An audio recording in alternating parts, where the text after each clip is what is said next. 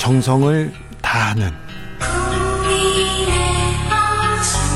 국민의 방송. KBS 주진우 라이브. 그냥 그렇다고요.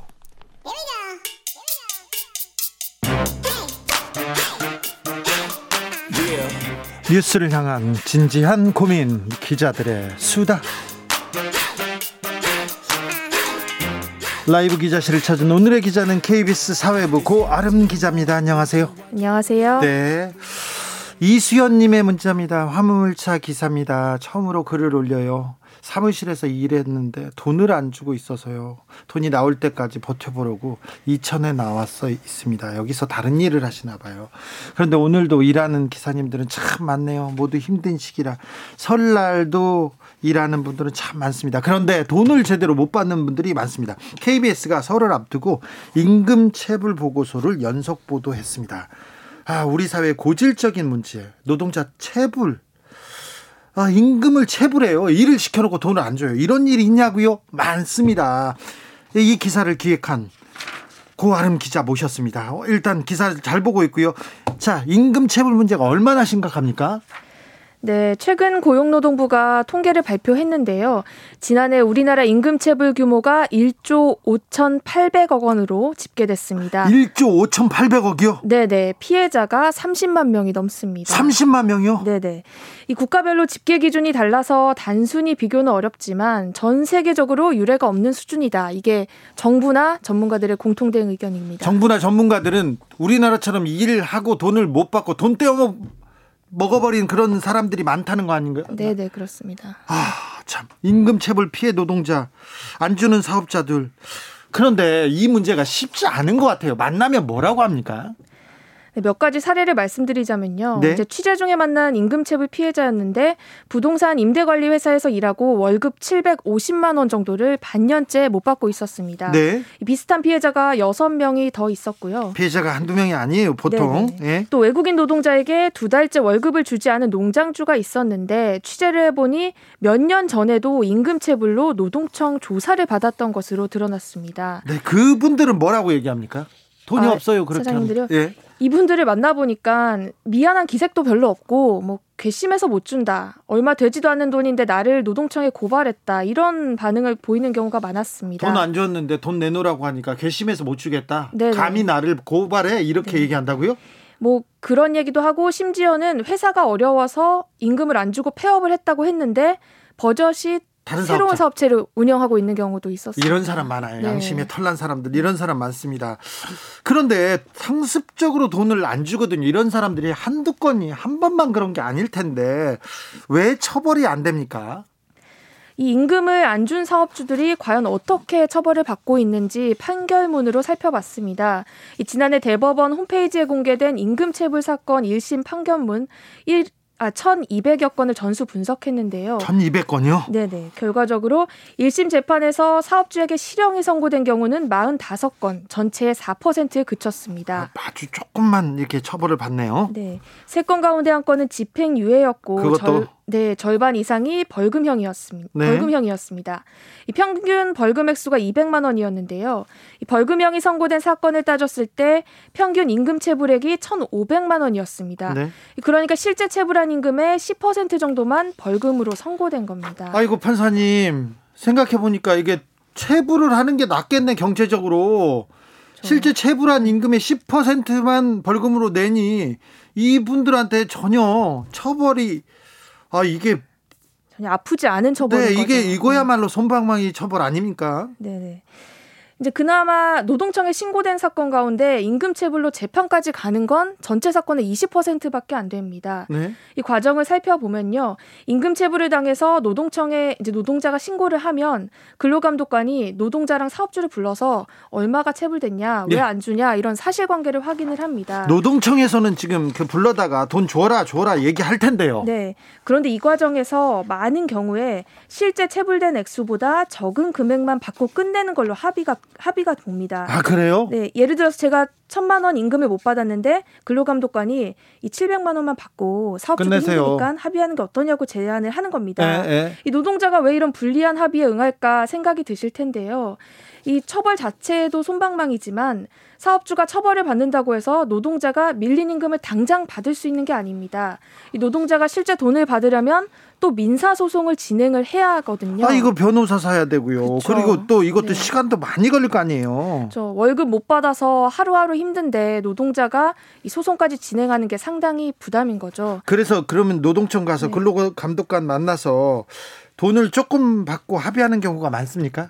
대부분 그렇게 끝납니다. 대부분요? 네. 전체 사건의 20% 정도만 재판을 가니까요. 예. 나머지는 그렇게 합의를 봅니다. 민사 소송에서 이겨야 돈을 받는데 민사 소송에서 이겨서 돈을 받을 수는 있습니까?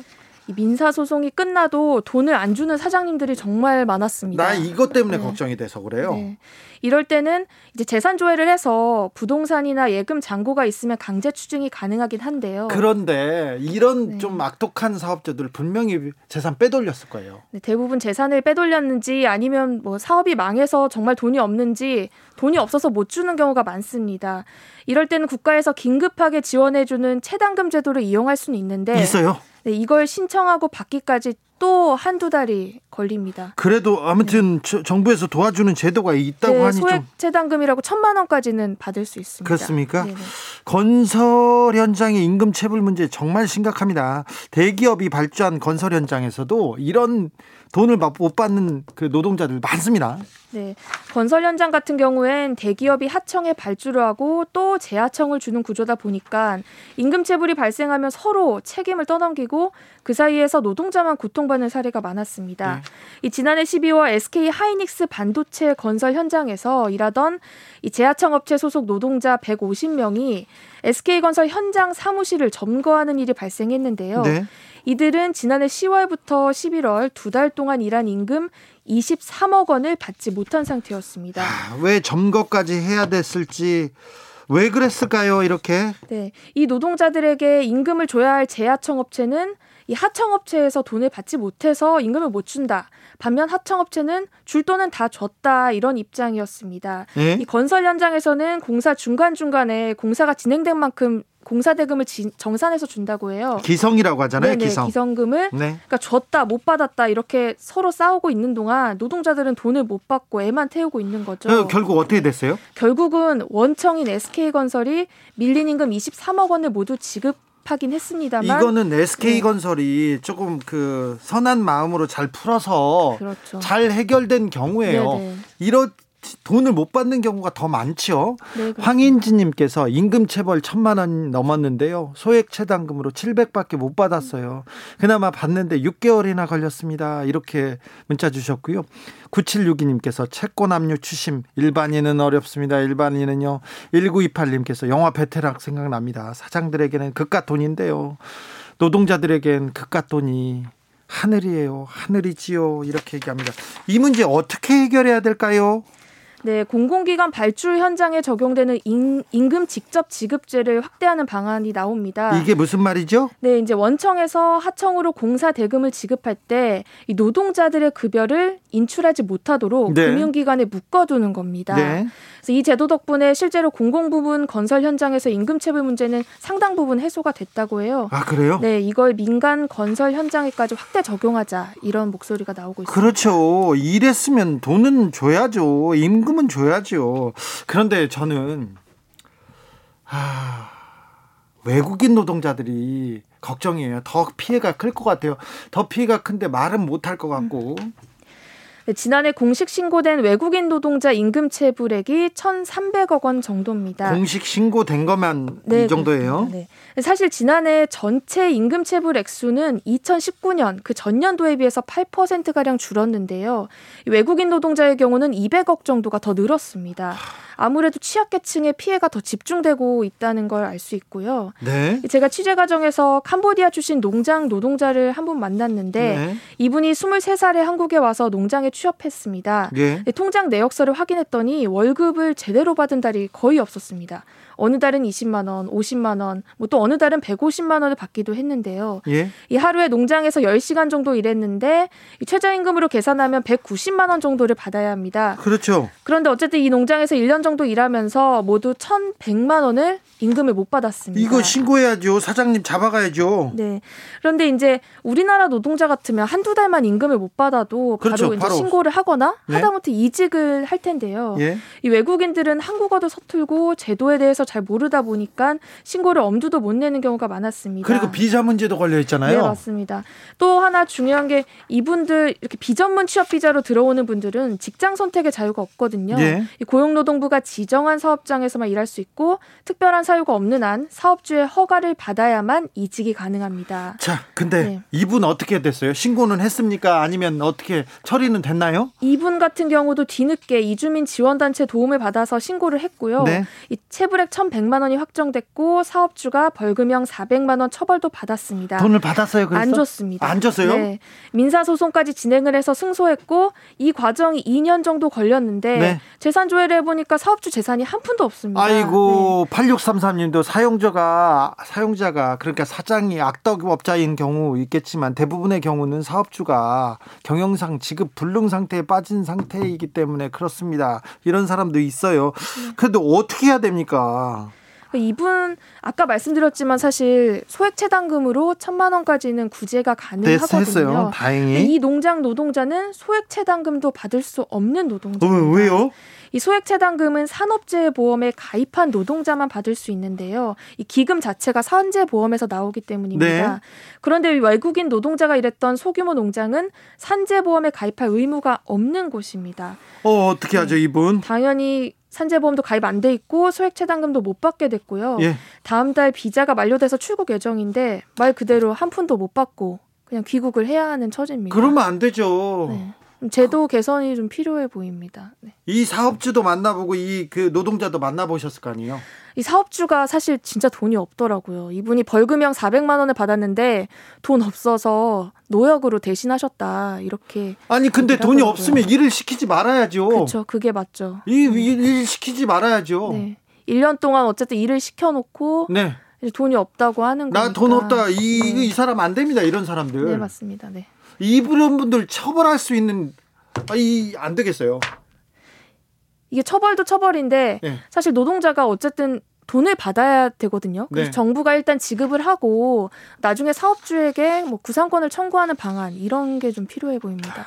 저 취재 갔다가 이런 나쁜 악덕 사업주 만나면요. 멱살 잡아가지고 경찰서 끌려가고 그랬습니다. 그럼 저- 절대 안 됩니다. 자, 잡으면 안 됩니다. 아, 안타깝습니다. 아우. 자, 근데 이런 분들, 이런 노동자들, 일한 돈도 못 받는데, 연장수당, 휴일수당, 이런 수당, 상여금 하나도 못 받았을 것 같아요. 네, 오늘 설날인데 쉬는 날이잖아요. 네. 근데 오늘도 출근했다가 이제 퇴근하시는 분들도 있으실 많아요. 겁니다. 아까 그분도 네, 있잖아요. 그렇죠. 예. 원래 쉬는 날인데 출근을 했으니까 휴일 근로 수당이란 걸 받아야 합니다. 보통 보통 일반인 일반 보통 날에 비해서 1.5배 줘야 되는 게 네. 법적으로 정해져 있습니다. 네, 맞습니다. 많은 직장인들이 이런 수당을 제대로 못 받고 있습니다. 1.5배를 줘야 하는데 제대로 챙겨주지 않거나 네. 심지어 아예 주지 않는 경우도 상당히 많았습니다. 많아요. 네, 저희가 만난 한 패션 스타일리스트 보조로 일했던 분의 경우에는 네. 이 새벽 출근과 야근이 일상이었지만 수당을 한 푼도 못 받았습니다. 아이고. 뭐 업계 관행이라는 이유로 안 줬다고 하는데요. 그러니까 이게 업계 관행이 악습 아닙니까? 악 그렇죠. 아, 법이 법을 위반하는 거고요. 이분은 지난해 이제 고용노동청에 진정을 내서 뒤늦게 400만 원의 수당을 받았는데 네. 이 사실은 굉장히 운이 좋았던 경우입니다. 네. 이 씨의 경우에는 업무 지시 내용이 담긴 SNS 기록이 자세히 남아 있어서 이 사업주가 체불을 인정할 수밖에 없었습니다. 네. 그런데 대부분은 이런 명확한 출퇴근 기록이 없는 경우가 많거든요. 네. 이 사업주는 연장 근로 안 했다, 증거 있음 제시해라 이런 입장이고 이 노동자는 일을 했다고 주장하는 상황에서 근로 시간을 입증하는 게 모두 노동자의 책임입니다. 그렇죠. 네. 그래서 이런 증거들을 좀 모으시는 게 필요할 것 같습니다. 다른 건 몰라도 노동의 가치는 존중받아야 됩니다. 임금 체불이라니요. 일했으면 그 가치는 아, 돈은 받아야죠. 임금 체불 문제 뿌리 뽑을 방법 없을까요? 좀 좋은 방법이? 이 전문가들은 임금을 안 주고 늦게 주면 사업주가 경제적으로 손해를 보는 구조를 만들어야 한다고 강조를 합니다. 네. 이 월급을 못 받아서 노동자는 하루하루 삶이 힘든데 노동청 진정하고 민사 소송까지 진행하는 긴 과정을 거쳐야 하거든요. 예. 반면 사업주는 임금을 늦게 줘도 딱히 손해 보는 게 없는 구조입니다. 이게 문제예요. 이게 네네. 네. 이게. 그래서 이런 구조를 바꾸기 위해서 지연 이자 제도의 실효성을 높이자 이런 목소리가 높은데요. 예. 이 지연 이자 제도는 사업주가 임금을 늦게 주면 연 20%의 이자를 부과하는 겁니다. 네, 그렇죠. 사실 연 20% 이자면 적지 않은 액수인데요. 네. 이 문제는 이 규정에 대한 처벌 조항이 없습니다. 그러니 아무도 지키지도 않고 처벌도 받지 않는 유명무실한 상태인 겁니다. 네. 또 이 밖에도 미국에서 실시하고 있는 건데 임금 체불한 사업주에게 징벌적 배상금을 부과하는 방안도 나옵니다. 예. 미국은 주마다 다르긴 하지만 최대 3배의 배상금을 부과하고 있고요. 예. 저희 체불임금 보도가 나가고 고용노동부에서도 이 징벌적 배상금을 부과하는 방안을 적극 고려하겠다고 발표했습니다. 아 이거 좀 그 합리적인 제도 같아요. 근데 네. 돈을 안 줬으면 이자를 세게 물리거나 징벌적 배상을 해야죠. 노동자를 위해서. 그런데 사장님을 위한 법은 금방 만들어지는데 노동자를 위한 법은 안 만들어집니다. 아, 우리가 국회에도 좀 소리를 외쳐가지고 이렇게 체불임금 어, 뿌리 뽑을 방안에 대해서 그런 법안 내도록 이렇게 좀 외쳐야 될 것 같아요. 네. 안병숙님께서 저도 대한법률구조공단에 의뢰해서 거의 1년 만에 소액 최단금으로 받았어요. 아주 어려운 과정을 거쳤습니다. 오드리님은 아직도 노동자 임금을 떼어먹다니 그건 국가 책임이고 받아줘야 합니다. 정말 제도 개선 좀 하세요. 국회의원들 서둘러서요. 국회의원들 일 좀 해야죠.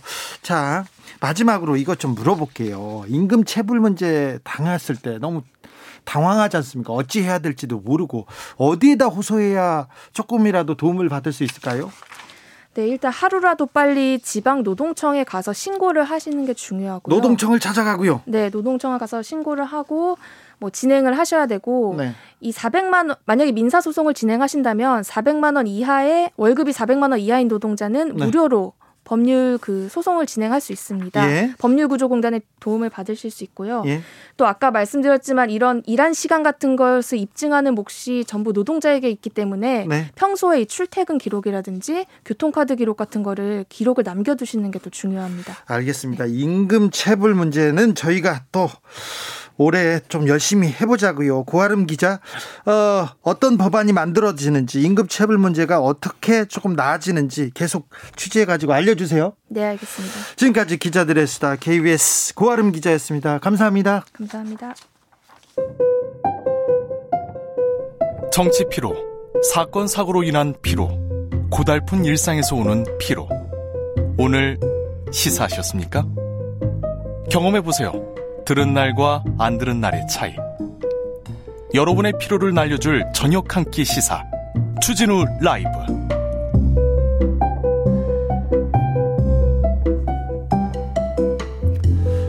기자들의 수다 이어가겠습니다. 은지옥이요. 네, 시사인 김은지입니다. 네.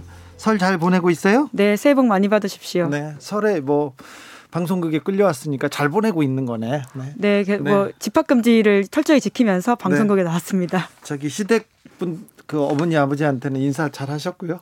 네, 가족들 이번 명절에는 다들 좀 안 만나기로 해서요. 네. 만나면 다섯 명이 넘게 되어서 네. 네. 방역 지침을 열심히 따르고 있습니다. 다른 기자는 모르고 김은지 기자는 지금도 열심히 일하고 있다는 걸 제가 증명합니다. 어머님, 아버님. 네. 자, 오늘 준비한 기사는 어떤 뉴스죠? 네, 조선일보 일가의 수상한 해외 자금에 관련된 보도가 나왔습니다. 네. 저도 이거 많이 취재해 가지고 많이 가지고 있는데 어떤 내용이었습니까? 네, 뉴스타파 보도인데요. 네. 방용 훈 그러니까 조선일보 방상훈 사장의, 사장의 동생이라고 할 수 있죠. 네, 코리아나 호텔 회장. 네, 그렇습니다. 이 박용훈 회장 일가의 재산 관련된 소송이 있습니다. 네. 여기서 나온 자료 등에서 나온 내용인데요. 네. 박용훈 회장이 해외에서 수백만 달러의 돈을 차명으로 관리한 기록이 나왔다라고 합니다. 네. 그러니까 비자금으로 좀 의심할 만한 돈이다 이렇게 의심할 수 있는 건데요. 네. 이 돈의 상당 부분은 방 회장 자녀들의 유학비에 사용되었다라고 하고요. 예. 관련 비용의 출처와 탈세 여부 등에 대해서 조사가 필요하다 이런 지적이 나오고 있습니다. 박용훈 회장의 재산 관련 소송은 어떤 내용이죠? 네, 그러니까 이 이야기를 하려면 먼저 박용훈 회장의 일가의 놀라운 사연부터 좀 전해야 합니다. 네, 네. 아마 장, 기억하시는 분들이 있을 거예요. 장자연 씨 사건 말고도 또 그 놀라운 사건이 있었습니다. 네, 박용훈 회장의 부인 이미란 씨가 지난 2016년 9월 달에 스스로 목숨을 끊었던 네. 사건이 있었는데 네. 남편에게 재산을 빼돌렸다. 이런 식의 추궁을 받으면서 가정 폭력에 시달렸다고 합니다. 네. 게다가 여기에 자녀들까지도 어머니의 학대를 방조했다고 과거에 PD 수첩이 보도한 바가 있는데 네. 실제로 기소가 돼서 유죄가 나온 바가 있습니다. 예. 예, 그런데 방용훈 회장 쪽에서는 이미란 씨가 숨진 다음에 이 씨의 친족 유가족들에게 재산을 내놓으라 이런 소송을 걸었다고 합니다. 소송을 걸었어요? 네. 방용훈 회장 쪽에서? 네, 굉장히 비극적인 사건이 있었는데 네. 오히려 이 사건에 대해서 서로 위로하고 이야기를 나누는 게 아니라 네. 돈 문제로 소송을 걸었다라고 하는데요. 방용훈 회장 쪽에서 걸었다고 합니다. 네. 처가 쪽에 관리를 맡겼던 500만 캐나다 달러. 제가 오늘 환율 계산기로 좀 계산을 해봤더니 43억 원이 넘는 돈이더라고요. 네. 이 돈이 자녀들을 위한 신탁 자금이니까 돌려달라. 맡겼던 돈인데 돌려달라 이렇게 이야기를 했다고 하고요. 이미란 씨 쪽에서도 맞고서를 했습니다. 네, 그러니까 말도 안 되는 소리다 이런 취지의 주장을 하면서 서로 지금 소송 진행 진행이 중인데요. 그러면서 소송 과정에서 지금 자료가 나온 거죠? 네, 이제 그러다 보니까 자금에 대한 문제들이 계속 다투어지다 보니까 예. 이 놀라운 자금의 어떤 흐름과 그리고 그런 것들이 포착된 계좌 자료가 나왔다고 합니다. 일단 해외 자금이 있었던 거는 분명한가요? 네, 그렇죠. 일본 쪽을 통해서 캐나다로 갔다라고 하는데요. 일본을 거쳐서 캐나다로요? 예. 좀 자세하게 알려주세요. 네, 이제 관련돼서는 우선은 당사자들은 다 이 부인하고는 있다고 합니다. 그런데 돈은 있습니다. 돈은 움직임이. 네, 그러니까 해당 계좌로 돈을 보낸 사람은 조선일보 일본 지사장을 지냈던 제일동포 이세라고 하고요. 예. 또한 박용훈 회장의 오랜 친구이자 일본에서 물건을 수입하는 무역회사 대표라고 합니다. 자, 방용훈 회장의 오래된 지인 두 명이 나옵니다. 일본 지, 인이 네, 그리고 또 이게 조선일보와 관련되어 있는 사람이다. 이런 부분들이 좀 집중해서 봐야 될 포인트로 보이는데요. 예. 이제 그러니까 이 사건을 같이 좀 팔로우하고 있는 하승수 변호사 지적에 따르면 관련도는 조선일보나 방치 일가와 관련해서 만들어진 자금일 가능성이 많은 것 같다라는 예. 거죠. 돈이 지금 음, 해외 비자금은 나왔어요? 어, 비자금이라고 당사자들은 인정하고 있지는 않습니다. 네네. 예. 그런데 어, 어떤 자금이 해외 자금이 있는데 소송 이, 중에 나왔다라고 하는 이 거죠. 이 자금이 어, 어떻게 어떻게 움직였는지 누구의 돈이 어떻게 움직였는지 조사해 달라고 재판 과정에서 나온 거죠. 네, 그렇습니다. 그렇기 때문에 좀 더 강제권을 가지고 있는 수사 당국 그리고는 금융 당국이 이것들을 쳐다봐야 된다라는 네. 지적들이 나오고 있습니다. 아직 금융 당국은 얘기하지 않고 있습니다. 7480님께서 세뱃돈만큼 반가운 은지옥엽님. 항상 목소리 똑소리 나는 취재 고마워요. Happy New Year 이렇게 했는데 그래도 은지옥 아직 그 김은지가 반갑긴 해도 세뱃돈만큼 반갑대. 아, 아, 네. 영광입니다. 아, 그러게요.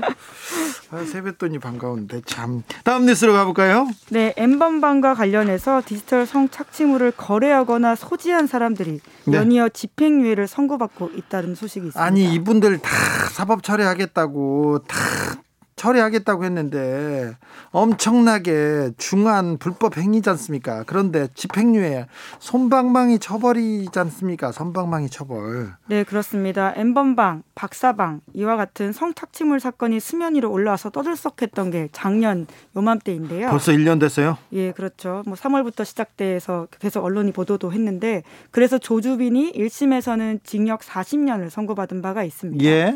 그런데 주목을 덜 받은 관련된 사건들에서는 가벼운 처벌을 받고 있다. 이런 보도가 나왔습니다. 네. 그러니까 일례로 아동 청소년 성 착취물 1,100건이 넘는 것들을 다운받은 남성이 있는데요. 네. 이 사람에 대해서 법원이 징역 6개월의 집행유예 2년을 선고했다고 합니다. 아휴. 아, 이런 분들은 집행유예보다도 벌금을 내리거나 징역이 짧더라도 징역을 보내는 게 맞는데 그렇게 얘기를 했는데 계속 집행유예가 나오고 있습니다. 네, 재판부의 양형 사유를 보면 이렇습니다. 굉장히 이게 엄한 범죄다라고는 판단을 하고 있거든요. 네.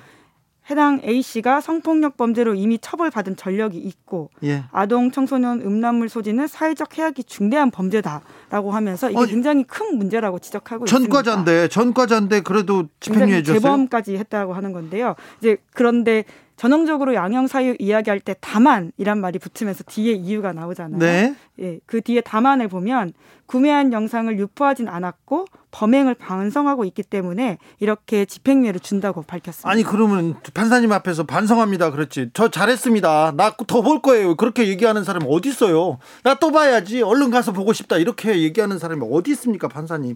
근데 이분 혹시 그 스님 아닌가요? 전직 아, 예. 스님? 예. 당사자 다운받은 사람은 스님은 아니고요. 그 네. 사이트 그러니까 다운받은 성착취물을 운영하던 사이트의 운영자가 그러니까 스님. 이었습니다 네.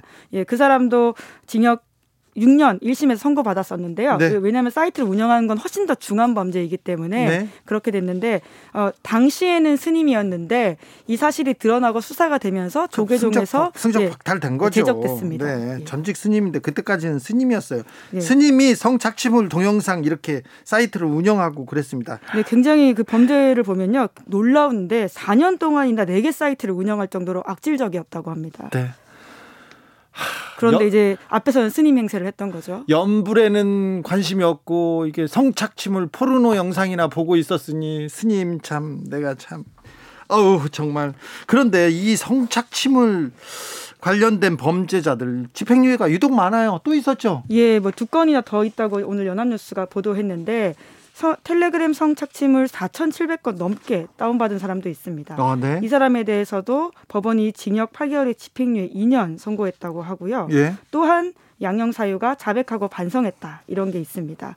그리고 청주에서도 엠번방 파일을 2,700개 넘게 전송받은 남자가 있는데 징역 6개월에 집행유예 2년 선고받았다고 합니다. 아니 자백하고 반성하지요. 반성하지 판사님 앞에서 반성 안 하는 분들 보셨어요. 참. 보아님께서 간헐적 스님인가 보다. 네, 그건 몰랐네. 아, 네, 저, 네, 그건 몰랐어요. 간헐적으로 그러셨나 봅니다. 그런데요, 아동 청소년 성착취물 소지 시청에 대한 양형 기준은 어떻습니까? 왜 이렇게 손방망이 처벌만 나오고 있어요?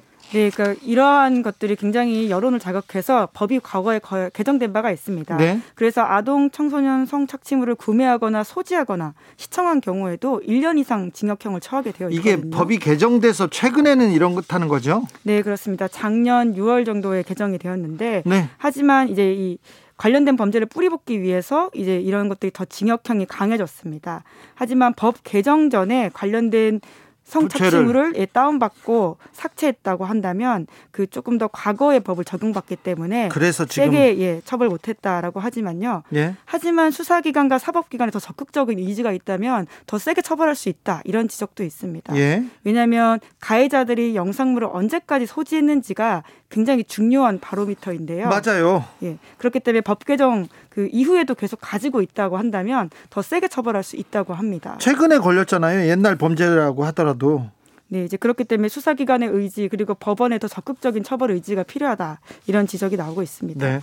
그리고요, 요즘은 온라인 게임 많이 하는데 그러면서 거기에서 상대방을 성희롱하거나 성 온라인으로 성 그 범죄를 저지르는 경우도 많다고 합니다. 네, 그런 경우에도 처벌이 가능합니다. 그 왜냐하면 채팅창을 통해서 언어 성폭력을 저지를 경우에는 통신 매체 음란죄로 고소당할 수 있다 이런 사실을 좀 유념해야 하는데 네. 언어를 통한 명백한 폭력 그것도 성적인 내용을 담고 있다면 성희롱으로 처벌받을 수 있다라고 하는 겁니다. 네. 이것도 지난해 엠번방 사건을 계기로 벌금이 더 강화됐는데요. 원래는 500만 원이었는데 이제 200만 원까지 올라갔다라고 합니다. 2천만 원까지요? 아 예 죄송합니다. 2천만 원까지요. 네, 그래서 어. 상대를 존중하고 매너를 지킨다면 당연히 뭐 일어나지 않을 일일 텐데 예. 예, 게임하다가 그리고 SNS 상에서 온라인이니까 괜찮겠지 아무 말이나 막 하고 아무 욕이나 막 하는 사람들이 있습니다. 그런 사람들 다 처벌받고 벌금 낼 수 있다는 것도 어, 아셔야 됩니다. 그리고 그 기록이 다 남습니다. 네, 두 번 걸리면 어, 감옥에 갈 수도 있습니다. 그러니까 이거 이거는 인간의 도리로 그러면 안 돼요. 모르는 일에 대해서 막 욕하고 그러는 분들, 막 댓글 다는 분들도 문제가 있습니다. 1720님께서 판사들은 일반 국민들과 정서가 좀 다른 것 같아요. 근데 왜 범죄자들한테는 공감을 이렇게 하시는지 정말 잘하시는지 이해가 안 됩니다. 이런 얘기도 해주셨습니다. 자 마지막으로 만나볼 뉴스는 어떤 뉴스죠? 네, 5년 전 삼성과 LG의 휴대전화 부품 공장에서 일을 하다가 메탄올에 중독돼서 시력을 잃었던 파견 노동자들이 있었습니다. LG와 삼성의 공장에서 일하다가요. 시력을 잃었어요? 네, 이제 하청 업체이긴 했었는데요. 평범하게 묵묵하게 자기 일에 매진했던 노동자들이 일을 하다가 기준치 11배가 넘는 메탄올에 노출이 돼서 앞을 보지 못했던 사건이 있었습니다. 아이고, 이거 회사에서 책임져야 될 텐데 뭐 회사에서 좀 보상을 했습니까? 네, 이제 그러지 못했기 때문에 이 사건이 민사소송으로 진행이 돼서 5년 만에 드디어 결과가 1심이 나온 건데요. 어떻게 나왔어요? 네, 그 일부 이겼습니다. 피해 노동자 3명에 대해서 파견 사업주와 사용 사업주를 상대로 제기했던 손해배상 청구였는데요. 각각 9억에서 10억 원 사이의 돈을 지급하라 이런 내용이 나왔습니다. 이거 완전 산재잖아요. 이거 그 이 노동자들은 아무것도 모르고 일만 했을 거 아니에요. 네, 영문도 모른 채 일을 했고요. 그런데 배기 장치나 안전보호 장구 없이 일을 하다가 시력을 잃었다라고 합니다. 그러면 회사에서 돈을 줘야죠. 그리고 이게 산재지 않습니까? 업무상 재해 아닙니까? 네, 실제로 당시에 근로복지공단에서도 업무상 질병을 인정했다고 하는데요. 네. 그럼에도 불구하고 돈을 안 줬어요? 회사가 예, 그렇게 하지 않아서 5년 동안이나 재판이 진행됐다라고 합니다. 아. 이제 겨우 1심 결과가 나온 거고요. 이 노동자들이 이 자기가 아픈 이유를 증명하기 위해서 얼마나 고생하셨을까요? 얼마나 가슴을 쳤을까? 이게 좀 안타깝습니다. 메탄올이라는 게 굉장히 인체에 치명적인 독성 물질 아닙니까? 네, 그렇습니다. 관련 파견 회사들은 싸다는 이유로 메탄올을 노동자들에게 사용하게 했다라고 하는데요. 노동자들한테 알리지도 않고요. 위험하다고 네, 제대로 교육도 않았고요. 하지 않았고 네. 아까 말씀드린 것처럼 안전 장비도 제대로 지급하지 않았다고 하는데 네. 고작 받은 게 목장갑 그리고 일회용 마스크 정도였다고 합니다. 네. 그러다 보니까 나머지의 눈과 코 이런 데 노출이 되면서 시력을 잃는 이제 굉장히 끔찍한 일까지. 자, 노동자들은 시력을 잃었어요. 그런데 그 사업주들은 어떻게 됐어요? 네, 이제 이것도 문제인데 이제 파견법과 산업안전보건법 위반 등으로 유죄를 받긴 했습니다. 그런데 그런데 굉장히 손방망이 처벌이 여기서도 나왔습니다. 파견 사업주들은 최대 징역 6개월에 집행유예 1년 받았다고 하고요. 집행유예 1년 받았고요. 네, 사용 사업주 또한 최대 징역 1년 6개월에 집행유예 3년 선고받았다. 집행유예는 그럼 아무것도 아니네요. 뭐 아무것도 벌금은 얼마 났어요? 벌금은. 예, 벌금은 뭐 200만 원 정도 받은 사람. 벌금 200만 원이면 아무것도 아니네 사장님들한테는. 이거는 집행유예는 아무것도 아니에요. 그렇죠. 한 달이라도 예, 예. 한 달이라도 감옥에 가는 게 그리고 벌금을 높여주는 게 이 노동자들의 건강을 지키려고 이 사업주들이 좀 노력할 거 아닙니까? 그렇죠. 게다가 각 노동자들의 사연을 보면 정말 안타까운데요. 눈을 잃었잖아요. 시력을. 그렇죠. 시력은 특히나 회복이 불가능한 부분이기 때문에 더욱더 가슴이 아프다고 볼 수 있는데요. 장하루님도 5년 동안 피해자의 고통이 얼마나 심했을까요, 컸을까요 얘기합니다. 근데 이런 사건을 보면 국가의 책임이 없을까 이런 생각도 듭니다. 예, 당연히 들 수밖에 없습니다. 왜냐하면 관리 책임의 의무라고 하는 게 결과적으로 국가가 기업체를 지도해야 되는 것들이 있기 때문인데요. 네. 이 사건을 되게 오랫동안 오마이뉴스 선대식 기자가 취재했습니다. 제가 그래서 오늘 좀 알리려고 내용들을 체크해 봤는데요. 네. 이 책에 이런 구절이 나옵니다. 인천지방검찰청 공안부 부장검사를 만났는데 이 사람이 산업재해 사건에서는 사람 셋 정도는 죽어야 구속된다 이런 이야기를 했다고 해요. 사람 셋이 연속으로 죽지 않으면 그것도 구속 잘 안 됩니다. 그러니까 그 정도로 산업재해 사건에 대해서 굉장히 아니라는 인식을 가지고 있다는 점에 굉장히 놀랐다고 하고요. 예? 뿐만 아니라 이 사건이 장애 1급 판정이 나온 노동자들인 것에도 불구하고요. 네. 뭐 구속된 사람도 없고 아무도 책임지지 않습니다. 예? 그러니까 당시에 노동부는 제대로 수사하지도 않았고 검찰도 안일했고 법원도 손방망이 처벌을 하면서 사건이 5년 동안이나 겨우 공전을 하다가 이제 겨우 사건 결과가 조금 나왔다고 볼 수 있죠. 게다가 뭐 삼성과 LG 책임도 당연히 물을 수밖에 없는데요. 네, 수십조 원의 막대한 영업이익을 올리면서 비용과 책임 전가는 모두 하청과 재하청에 넘기고 있습니다. 그러니까 이렇게 노동자들이 시력을 잃었지만 해당 업체들은 뭐 전혀 문제가 되고 있지 않고요. 이를 방치한 국가의 책임도 적지 않습니다. 아, 안타깝습니다. 미국에서 이런 보통 보통 이런 일이 있으면 노동자들한테 배상이 100억에서 1000억 이렇게 나오기도 하고요. 그리고 그 공장 문 닫지요. 영국 지사에 있었으면 그 사장들 하청 사장, 원청 사장까지 다 감옥에 갑니다. 그래서 노동자들의 건강, 안전 제일 우선시합니다. 우리도 그래서 중대재해 기업 처벌법을 만들었는데 기업은 빠지고 중대재해 처벌법만 만들어졌는데 이게 좀 잘 작동했으면 합니다. 올해부터는 네, 이제 또 작은 회사들이 빠졌기 때문에 그에 대한 비판도 굉장히 많습니다. 강포비님께서 모두에게 일어날 수 있는 일이라고 생각하고 제대로 된 안전 대책 만들어 실행하자고요. 그렇습니다. 이 노동자 3명이 우리 가족일 수도 있었고 우리 이웃일 수 있지 않습니까? 나한테 벌어질 수도 있는 일입니다. 기자들의 수다 지금까지 시사인 김은지 기자 함께했습니다. 감사합니다. 네, 감사합니다. 교통 정보 어떤지 살펴보고 오겠습니다. 공인혜 씨.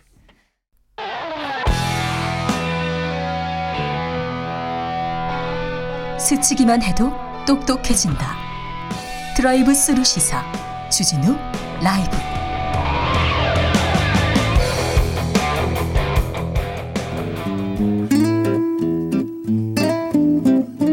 현실에 불이 꺼지고 영화에 막이 오릅니다. 영화보다 더 영화 같은 현실. 오늘의 시사 시작합니다. 라이너의 시사회. 영화 전문 유튜버 라이너 어서 오세요. 네, 안녕하세요. 새해 복 많이 받으세요. 네, 새해 복 많이 받으시고. 네, 설날 설날 연휴 어떻게 보내고 계십니까? 설 연휴 저는 그 글을 쓰면서 어, 그래요? 보내고 있습니다. 네. 네. 좀 쉬시고 놀아야죠. 네, 좀 놀아야 되는데. 네. 어, 잘 놀지 못하는 것 같습니다. 자, 설 연휴에는 어떤 작품이 어울릴까요? 궁금했어요. 네, 아, 이 사실 민족의 대명절이지만 네. 사실 가족과 함께 만나서 네. 정을 나누고 싶어도 코로나 때문에 가족끼리 모일 수가 없는 모이면 안 됩니다. 네, 그런 씁쓸한 네, 명절입니다. 네. 이런 날에는 좀 가족의 의미를 되새기게 하는 네. 그런 가족 영화를 보는 게 좋은 선택일 거라는 생각이 들어서요. 네. 제가 자, 준비한 영화 첫 번째로 꼽은 가족 영화는 뭡니까? 네, 바로 굿바이 레닌이라는 작품입니다. 아니 굿바이 레닌이요? 네. 이거 굿바이 레닌이 가족 영화라고요? 가, 족 영화죠. 아 그래요? 네, 가족의 결합과 어떤 네. 이런 갈등의 해결 이런 거를 다루고 있는 작품입니다. 레닌이 그 레닌이 아니군요. 아, 그 레닌은 맞는데요. 네. 네, 굿바이 레닌이라고 독일 영화입니다. 네. 독일의 볼프강 베커 감독이 만든 코미디 영화고요. 예. 2003년에 이제 베를린 국제 영화제에서 베를린 UIP상을 수상하기도 한 네. 작품인데요. 이게 독일 베, 베를린 장벽이 무너지던 그 시기. 예. 1989년부터 예. 1990년 그 시기에 벌어진 일들을 그리고 있어요. 자, 야, 자 코로나 시대 베를린은 못 가지만 자 영화 속으로 한번 들어가 보겠습니다. 영화 굿바이 레닌입니다. 네, 이 주인공 알렉스는요, 네. 그 동독에서 태어났는데요. 예. 어렸을 때 아버지랑 이별을 했습니다. 아 그래요? 네, 어렸을 때 아버지가 그 서독 여자랑 바람이 나서 네. 아버지가 서동여한테 바람 나서 갔어. 가족 영화 지금 설날에 가족 영화 아주 훈훈합니다. 네. 자, 예. 네, 그 서독으로 망명을 했어요. 네, 아버지가. 그래서 어머니는 충격을 받으시고. 예. 어버지는 거 동독에. 네, 어머니랑 애들 둘은 남은 거죠. 예. 네, 누나하고 알렉스하고. 예. 근데 어머니가 이제 굉장히 큰 충격을 받고 당분간 말을 못 하다가 예.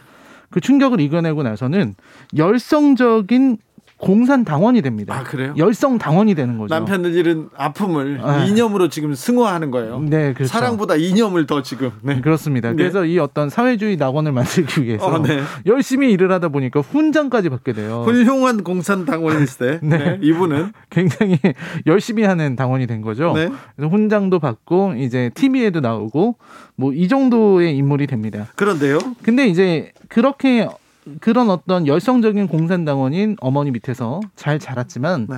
이제 시간은 흘러서 1989년이 됩니다. 오, 베를린 장벽이 무너집니까? 네, 그때가 왔는데 이제 어머니는 여전히 열성적이시고요. 예. 대신 아들인 알렉스는 엄마 세상은 변했어요. 뭐 이렇게 얘기하는 친구였는데 그때 네. 그 날이 동독 건국 40주년 열병식이 있던 날이었어요. 예. 그 날에 열병식이 거행되고 이러고 있었는데 아들인 알렉스는 베를린 장벽을 무너뜨려라라는 시위에 참석을 한 거죠. 어 이거 어머님이 충격받았네. 어머니가 네, 딱 마주쳤어요. 네. 마침 밖에 나갔는데 시위대가 그 학생들을 진압하고 예? 자기 아들이 진압당하는 거를 눈앞에서 본 겁니다. 아 이거 네. 그때 충격을 받아가지고 심장마비로 어머니가 쓰러집니다. 쓰러져요 어머니가. 예, 네, 근데 또 거기가 막 난장판인 곳이니까 예, 병원으로 그때. 빨리 옮기질 못했어요. 예. 그래서 어머니가 심장마비 때문에 혼수 상태가 됩니다. 아, 네. 그렇게 혼수 상태가 되고 나서 8개월이 지나요. 깨어납니까? 네, 8개월 후에 깨어나시는데 문제는 그 8개월 동안에 베를린 장벽이 이미 무너졌고 네. 서독과 동독이 자유롭게 오갈 수 있게 됐고 네. 동독에 버거킹이 들어왔다는 이런 사실을 모른 채로 어머니는 8개월 동안 혼수 상태였던 거예요. 어머님이 깨어났는데 세상이 다 바뀌었어요. 큰일 났네. 네, 근데 이제 의사의 진단은 이제 어머니는 시한부 인생이다. 네. 조금이라도 놀라면 심장마비가 또 올 수 있고 그러면 약하니까. 돌아가신다. 어. 그러니까 놀라지 않게 해라. 예. 그러니까 아들이 알렉스는 이제 대단한 거짓말을 준비합니다. 네. 어머니를 집에 놓고 네. 집을 예전 동독 스타일로 꾸미고 네. 여전히 동독이 무너지지 않았다. 네. 사회주의 이상향은 실현 중이다. 네. 이런 거짓말을 하기에 이르는 자, 거죠. 효자 알렉스 나왔습니다. 자, 그래서 거짓말을 하는데 어떤 거짓말을 해요? 거짓말을 계속해야 될 것 같은데요? 네, 일단은 TV는 고장났다 그래서 TV는 일단 빼고요. 네, TV, 아우, TV 켜면 안 되죠. TV 켜면 안 되고 네. 이제 문제가 좀 생기는데 어머니께서 네. 먹고 싶으니까 뭐 좀 사와라 그러는데 그 그런 어떤 통조림들이 다 없어졌어요. 옛날에 배급 받던 통조림들 네, 없어져서 이 아무리 찾으려 그래도 어머니가 좋아하는 좋아하는 피크를 찾을 수가 없는 겁니다. 이미 예. 서독에서 온 그런 어떤 자본주의의 물건들이 가득 차 있는 거죠. 아, 벌써? 슈퍼에. 예. 8개월인데 찾을 수가 없어서 옛날 병을 찾아서 예. 그거를 소독을 해서 옛날 스티커를 다시 붙여가지고 어머니를 속이고. 알렉스가 효자예요. 네, 효자예요. 제 친구 알렉스는 그러지 않았어요. 아주 진짜 아, 아, 어머니한테 막 하고요. 네. 자기 부인한테도 막 했어요. 아, 그렇군요. 네, 네 그런데요. 예, 네, 근데 이, 이 친구는 효자기 때문에 네. TV 방송도 거짓으로 꾸며냅니다. 아, TV를 방송을 만들어요. 네, 만들어요. 네. 네. 자기 친구가 이제 방송국에서 일하고 이러니까 걔한테 도움을 받아가지고 네. 옛날 동독 방송이랄 방송이 다 똑같은 내용 아니냐? 네. 우리가 똑같은 내용을 하면 된다. 네. 이렇게 해가지고 이제 방송을 하고 그러는데 네. 어떻게든 속이려고 막 속입니다. 네. 창밖으로 어머니가 보는데 빨간 깃발이 내려서 뭔가 했는데 코카콜라인 거예요. 어어. 어머니가 충격을 받으니까. 안 되죠. 사실은 코카콜라는 동독의 물건이었다. 아 그래요? 네. 이런 식으로 이제 방송을 내보내는 거죠. 아, 네. 네, 그렇게 하는데 결국은 숨길 수는 없습니다. 네. 어머니께서 좀 건강이 호전되셔서 예. 이제 밖으로 나가시는데 아파트 밖으로 예. 그 장면이 제일 감동적인 제일 충격적인 장면이에요. 밖에 나가면은 이케아 가구들이 들어오고 있고 뭐 이런 이런 자동차들도 뭐 BMW 뭐 이런 자동차들이 있고 그리고 좀 더 나가 보니까 레닌 동상이 예. 허리가 잘린 채로 네. 헬기에 이렇게 이건 뭐라고 해야지? 뭐라고 설명할까요? 헬기에 매달려 가지고 이동하는데 그걸 어머니가 본 거예요. 본 거예요? 마침 그 손을 뻗고 있는 모습이었는데 네. 하필 그 레닌 동상이 어머니한테 이렇게 손을 뻗으면서 날아가고 있는 거죠. 네. 그러니까 아 이, 이거는 어떻게 숨길 수가 없는 거죠. 이 네. 동독의 붕괴라는 게. 네. 어, 그래도 어떻게든 어머니한테 좀 하려 그러는데요. 결국에 마지막에는 어머니와 모두가 진실을 얘기를 합니다. 사실 어머니께서 아버지가 바람이 나서 서독으로 갔다고 했지만 그건 사실이 아니었고요. 아니었어요? 네, 어머니가 고백을 해요. 네. 같이 서독으로 망명을 하자고 했는데 했고 아버지는 계속해서 어머니를 어머니한테 몰래 편지 보내고 기다리고 있었는데 어머니는 애 둘을 데리고 서독으로 간다는 게 너무 겁이 나서 예. 가지 않고 사실은 내가 너희를 여기서 키웠다는 걸 밝혀요. 네. 그리고 이제 알렉스는 끝까지 거짓말을 하는데요. 알렉스의 이제 연인, 약혼한 연인이 이제 어머니에게 진실을 말해주죠. 사실은 동독과 서독이 이제 그 통일을 앞두고 있다. 라는 걸 얘기를 해줍니다. 네. 마지막에 어머니는 그 사실을 받아들였어요? 마지막까지 알렉스는 어머니를 속이려고 마지막 방송을 준비를 합니다. 네. 어머니가 위독하신데 알렉스 효자네. 효자예요. 네. 그래서 통일을 하는데 그게 뭐냐면 동독의 넓은 아량으로 망해버린 서독의 난민들을 받아주겠다. 흡수한다. 어. 네, 이렇게 그래서 우리 독일이 새롭게 나가야 된다. 네. 이런 식의 방송을 하는데 그게 그 장면이 되게 감동적인 게 어머니가 그 전에는 항상 TV에 집중하고 있었거든요. 근데 알렉스가 그 마지막 방송을 틀어주니까 알렉스를 이렇게 바라봅니다. TV를 안 보고. 네. 그래서 아무튼 효자 알렉스의 이 효심으로 인해서 네. 이 가족은 함께 어, 사랑을 나누고 이제 또 아버지도 돌아오셔서 이제 서독과 동독이 하나가 됐잖아요. 네. 아버지도 오셔가지고 어머니에게 꽃도 전달하고 네. 이런 아주 훈훈한 이야기로 끝나는 가족 영화입니다. 설날 특집 가족 특선. 네. 알렉스의 효심을 그린 굿바이 레닌 만나봤습니다. 네. 우리나라 효자가 주인공인 그런 영화가 있었나? 효녀는 많은데. 아, 효녀요. 예, 심청 심청이 또 있었고 효녀들은 네네. 많은데 효자들은 효자들은 남자는 별로 없나. 아, 네. 네. 두 번째로 만나볼 설날 특집 가족 영화 어디 어떤 작품입니까? 저는 라이너가 추천해 주는 영화는 다 좋아요. 그래서 혼자 아. 집에 가서 다시 봅니다. 아, 너무 네. 좋더라고요. 요거는 이제 지난번 굿바이 레닌이 2003년작이라면 네. 요거는 2020년 작품입니다. 독일판 설날 특집 가족 영화 말고 이번에는 어디로 갑니까? 우리나라 영화인데. 아, 우리나라 영화. 아, 우리나라 영화인데 네. 제가 2020년에 본 가족 영화 중에 네. 제일 뛰어난 작품이었던 것 같아요. 아. 바로 남매의 여름밤. 남매의 여름밤이요? 네. 아, 네. 좀 생소한 분들이 많을 것 같은데요. 네, 이게 아무래도 어, 상업적인 영화가 아니다 보니까 많이 못 보셨을 것 같은데 네. 그래도 평가가 아주 좋고요. 네. 그리고 진짜 굉장히 특별하게 우리에게 공감대를 만들어주는 그런 작품이라서 자, 설날에 예, 가족들과 함께 보면 너무 좋을 만한 그런 영화입니다. 영화, 야, 네. 극찬을 하시네요. 아, 네. 네. 네, 그 윤단비 감독의 작품인데요. 예. 이 가족 영화 신인이라고는 좀 믿을 수 없을 정도로 잘 만든 영화라는 생각이 들고요. 네.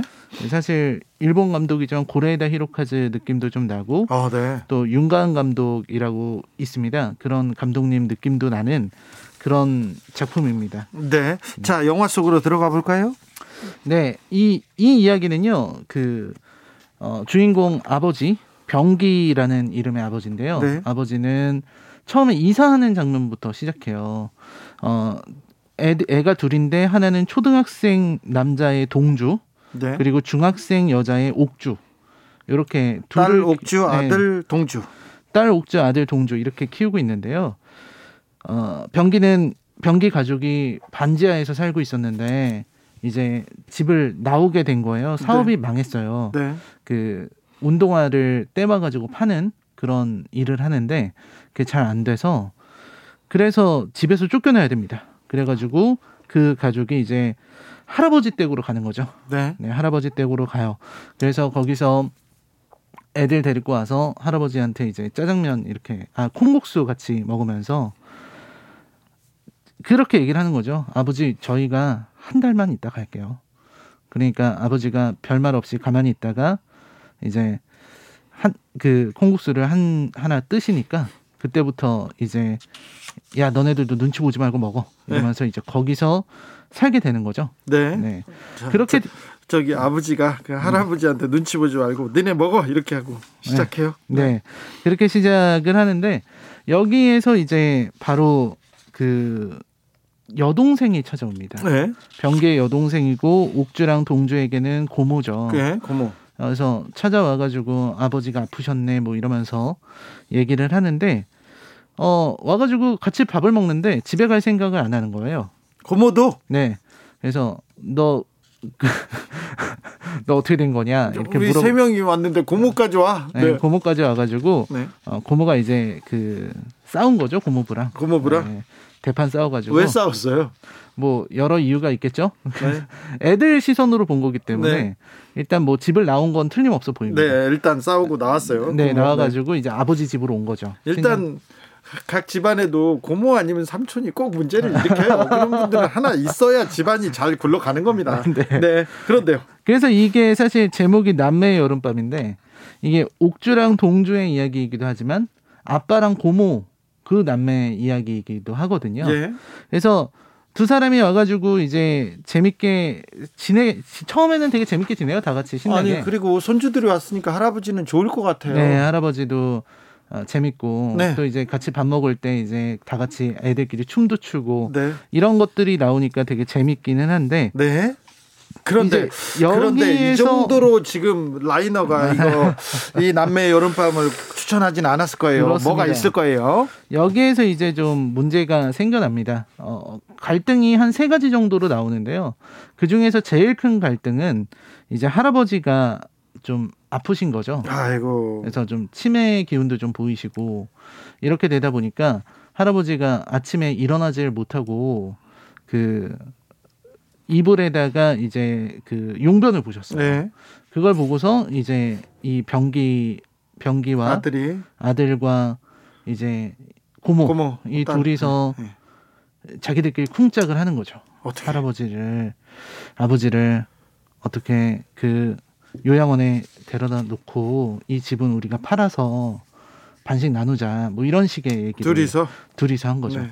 그래서 이제 그 둘이서만 결정할 수는 없는 일이니까 이제 옥주랑 동주에게도 물어봅니다. 아 그래요? 할아버지가 아프신데 할아버지를 우리가 그 병원에 모시려고 한다. 그러니까 옥주랑 동주가 절대 안 돼. 아.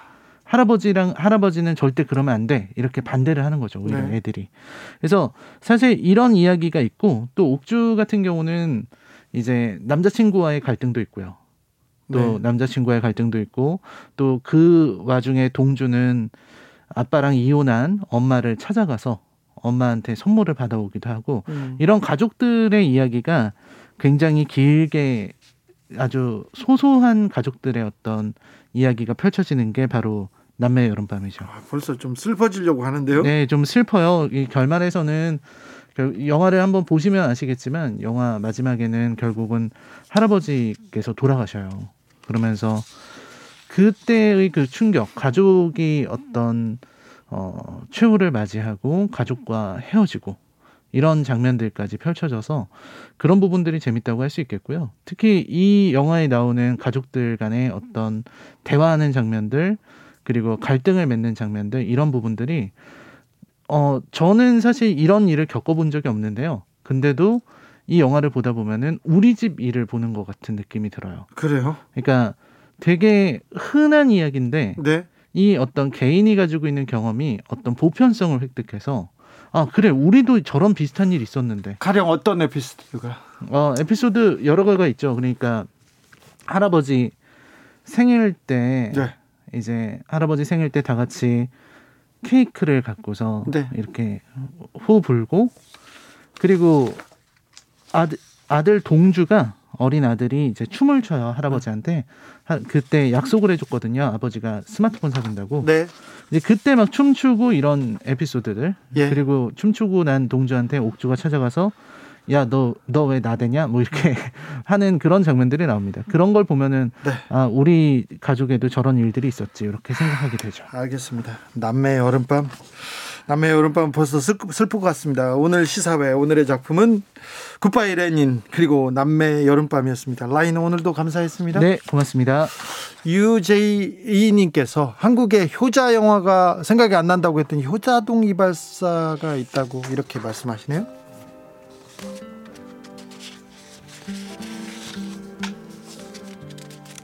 가족 영화로 설날을 이렇게 열었습니다. 설날 처음 열었는데 설날 첫날부터 첫 멘트부터 제가 시, 실수해가지고 죄송했어요. 네, 올해는 더 나아질 겁니다. 그건 걱정하지 마십시오. 자, 이승환의 가족 들으면서 저는 여기서 인사드리겠습니다. 내일 오후에도 저는 찾아옵니다. 5시 5분에 김은지 기자와 함께 주진우 라이브 스페셜로 돌아오겠습니다. 아, 올해도 더 열심히 하겠습니다. 네. 적폐청산을 위해서 각종 개혁을 위해서 아무튼 가장 열심히 하는 그런 방송이 되겠다는 것은 약속드립니다. 아, 네. 지금까지 주진우였습니다.